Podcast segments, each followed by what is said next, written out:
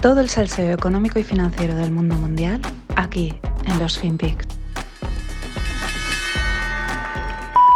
Let's talk about the situation here at home. Families are feeling a hit from the highest inflation in 40 years right now, costing the average American family about $275 a month. What can Congress do right now to bring those costs down?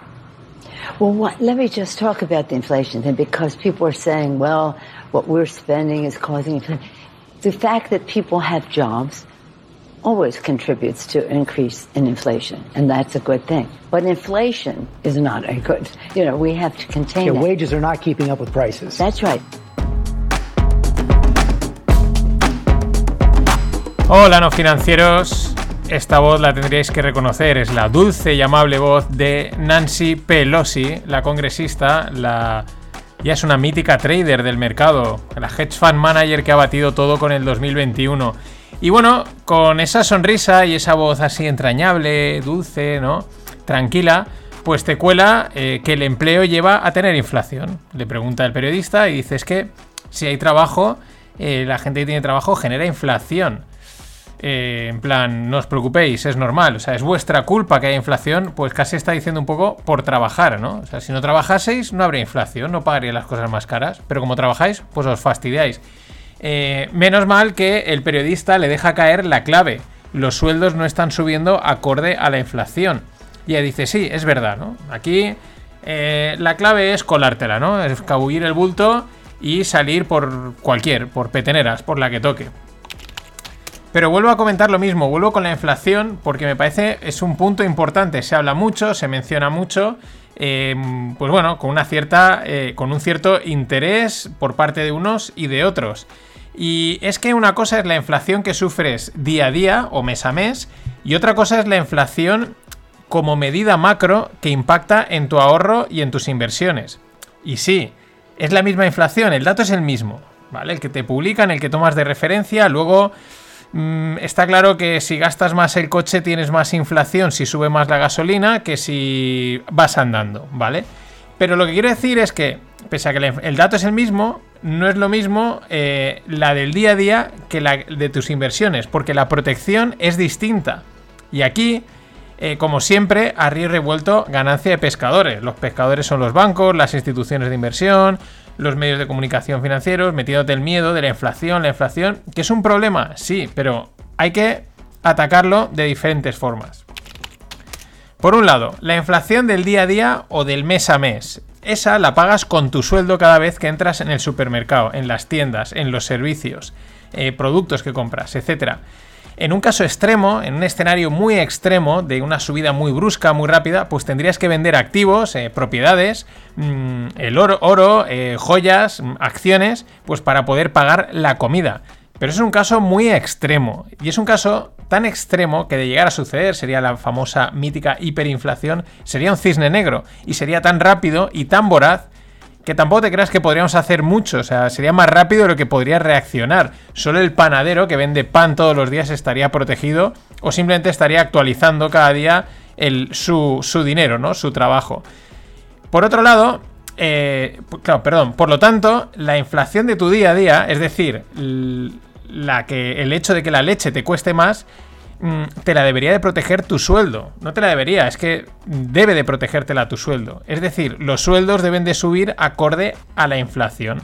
Claro, aquí tú dirás, ¿y yo qué puedo hacer para subir mi sueldo? Pues muy poco, porque más no vas a ir todos los meses a ir a pedirle a tu jefe más. Aquí quién entra, pues el que paga, que es tu jefe, es la empresa, pero también, sobre todo, el gobierno y los impuestos, porque si aprietan por un lado, pues el jefe a lo mejor tampoco te puede subir porque le están friendo por todos los sitios. Por eso, desgraciadamente, la inflación está del día a día, del mes a mes, de lo que cuesta la leche, por entendernos, pues mm, si la tenemos que cubrir con nuestro sueldo, pues poco podemos hacer, porque ojalá pudiésemos ir y subirnos el sueldo así, venga, que me lo subo, venga, arreando, hasta luego. Salvo que la empresa tenga ese detalle, pero ¿cuánto tiempo lo va a tener? ¿Lo va a tener todos los meses? ¿Todas las semanas? No, hace poco, por ejemplo, Mercadona subía un 6% o un 6 y pico por ciento el sueldo a sus empleados. Vale, bien, lo va a subir, lo- eh, los próximos seis meses volverá a subirlo. Al final vas a salir perdiendo y en el sueldo tienes poco margen que hacer. Y luego está esa misma inflación, ese mismo dato, cuando se mantiene alta durante un largo periodo de tiempo. Y esta es la que hace eh, que tus ahorros pierdan capacidad adquisitiva. Importante, repito, eh, largo periodo de, tiempo. Es decir, hablamos de años, no de eh, pues tres meses, seis meses, incluso un año que ha salido la inflación alta. Es verdad que no mola perder, por ejemplo, un 6% de poder adquisitivo en tus ahorros en un año. Eso es verdad, no mola. Dices, oye, he tenido aquí los ahorros parados, ha subido la inflación, en teoría he perdido un 6%. Pero es que mucho es peor mover ese dinero eh, así rápido porque te están metiendo el miedo, moverlo a unas inversiones para protegerte la inflación en el corto plazo y que esta pues de repente se frene, se dé la vuelta o que el mercado decida corregir pues la burbuja en la que está. Y entonces acabas perdiendo más de lo que habrías perdido por dejar el dinero en la cuenta. Este es el tema importante, pues habla de dos, dos protecciones o, dos inconvenientes, impactos de la inflación, ¿vale? dos vertientes. Y es que esto es lo complicado de la inflación que tiene muchos matices a considerar. Por eso hemos tenido la polémica esta de si es transitoria, si es permanente, permanente transitoria, transitoria permanente, si subirá, si bajará, si durará en el tiempo, si viene de aquí, si viene de allá. Y claro, mm, con todos estos matices, eh, pues asumes más riesgo haciendo algo muchas veces que no haciendo nada, que es lo mismo que pasa en los mercados.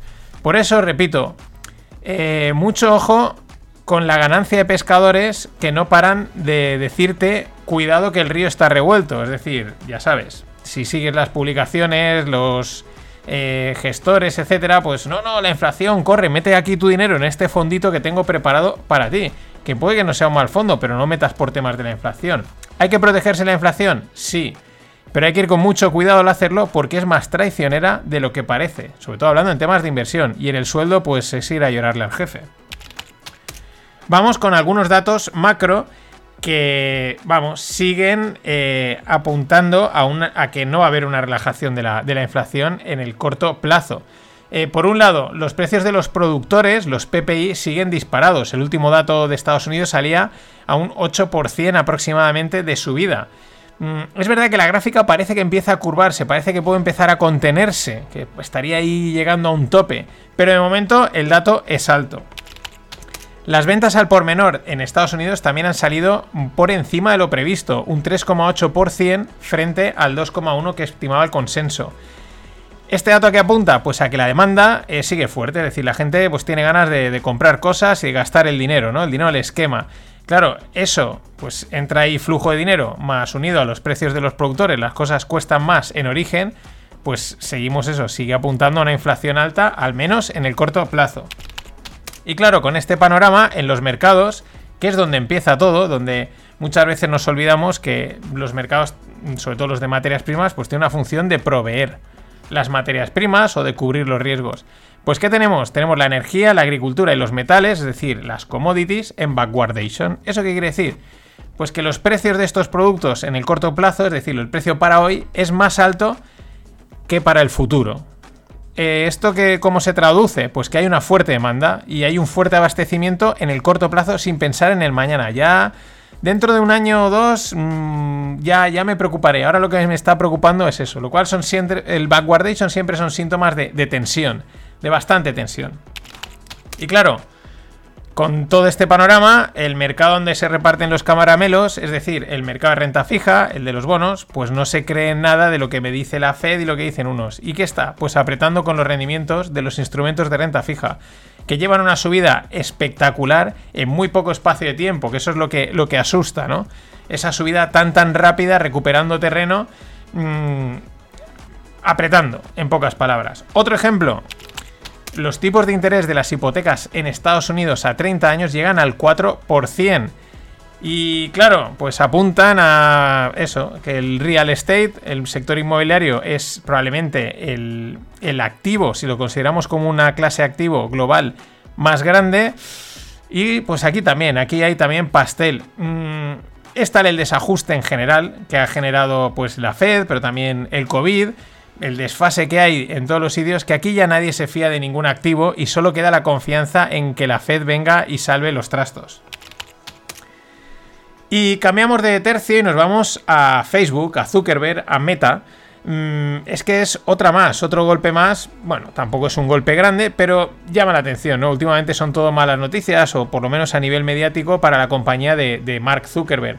El fiscal general de Texas interpone una demanda contra Meta por la tecnología de reconocimiento facial de Facebook. Hablar de Meta y Facebook ya es un en Meta Facebook, podríamos decir. Casi que le voy a llamar así y no me complico. Digo Meta Facebook. Bueno, le piden unas multas millonarias, no, millón no, billonarias, por usar esta tecnología, la tecnología de reconocimiento facial, para almacenar datos biométricos infringiendo la legislación del estado de Texas. Eh, Meta Facebook anunció el pasado noviembre que cancelaba esta tecnología y que procedía a borrar los billones de datos que habían almacenado. Yo no digo que no los hayan borrado, si lo dicen, pues lo habrán hecho, vamos a confiar en ellos. Ahora, Seguro que no se ha importado borrarlos porque probablemente la tarea ya estaba hecha. ¿Cuál? Pues entrenar a los algoritmos, que es de esto de lo que funciona. Coger fotos y fotos, entrenas algoritmo y una vez tienes el algoritmo entrenado, pues a funcionar. Igual, no lo sé, hasta ahí no llego, pues igual ya los datos, las fotitos les dan igual. Si esto ya, esto ya está en marcha. Y aunque todo parece en palos para Mark, en los últimos años a todas las grandes, Microsoft, Google, Amazon, también les han caído sus correspondientes demandas por utilizar fotos para entrenar las tecnologías de reconocimiento facial. Claro, aquí me surgen varias cuestiones con este tema de la tecnología y la legislación. La pregunta es, ¿cuánto han avanzado y crecido estas empresas de Internet por la ausencia de regulación? ¿Cuánto crecimiento les va a impedir eh, que el Estado se haya puesto las pilas en temas de regulación y privacidad de datos, ¿no?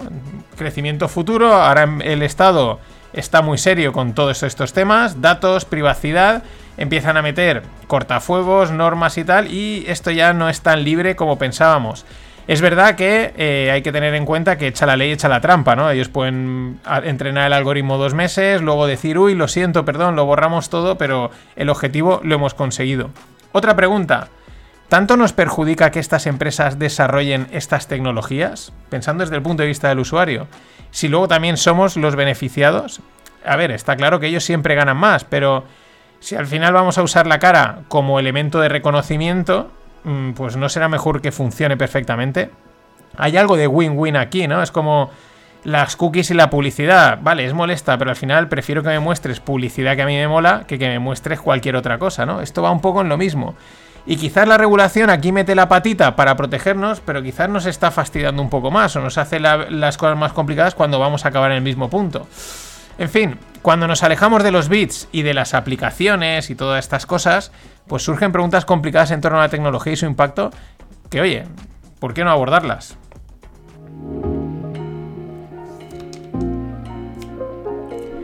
Y nada, eh, Juanjo ha decidido eh, cebarme a Gin Tonics y a Gildas. Eh, nada, dedicado a Juanjo, eh, vamos con el mundo tequi.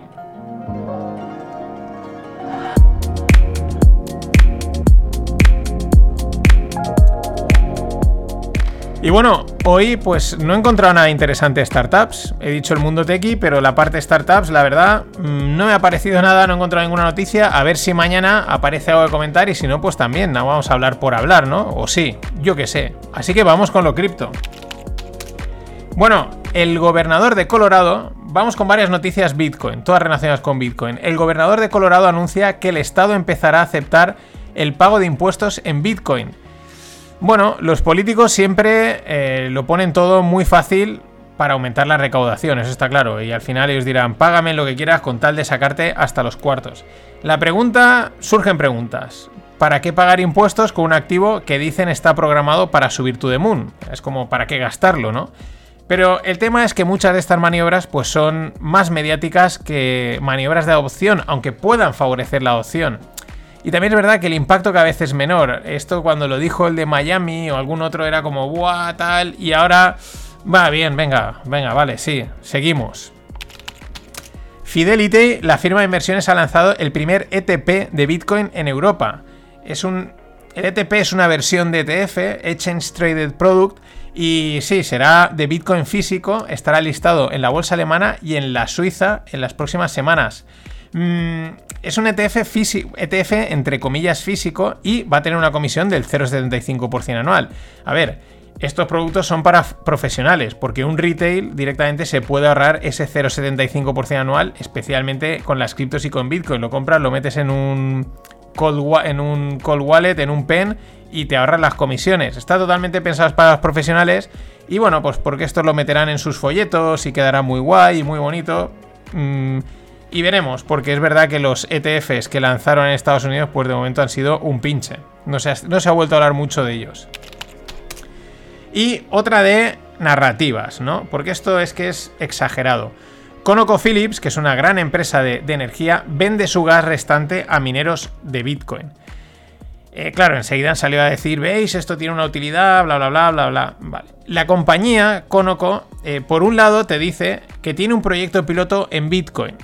Pero por otro, dicen que ellos solo le venden el gas a un tercero que es el que opera la minera de Bitcoin, ¿no? Ellos como, por un lado es como me interesa aquí decir que estoy haciendo algo en Bitcoin, pero luego cuando me preguntan un poquito más en detalle digo, no, no, yo le vendo el gas, esto se encarga otro, a mí no, no me metáis en este rollo, ¿no? Es como esa ambigüedad que cada uno utiliza para vender lo que le interesa, que es una de las cosas que en el último año no es bueno, ¿no? Pero más le ha pasado a Bitcoin, utilizarlo como arma de marketing.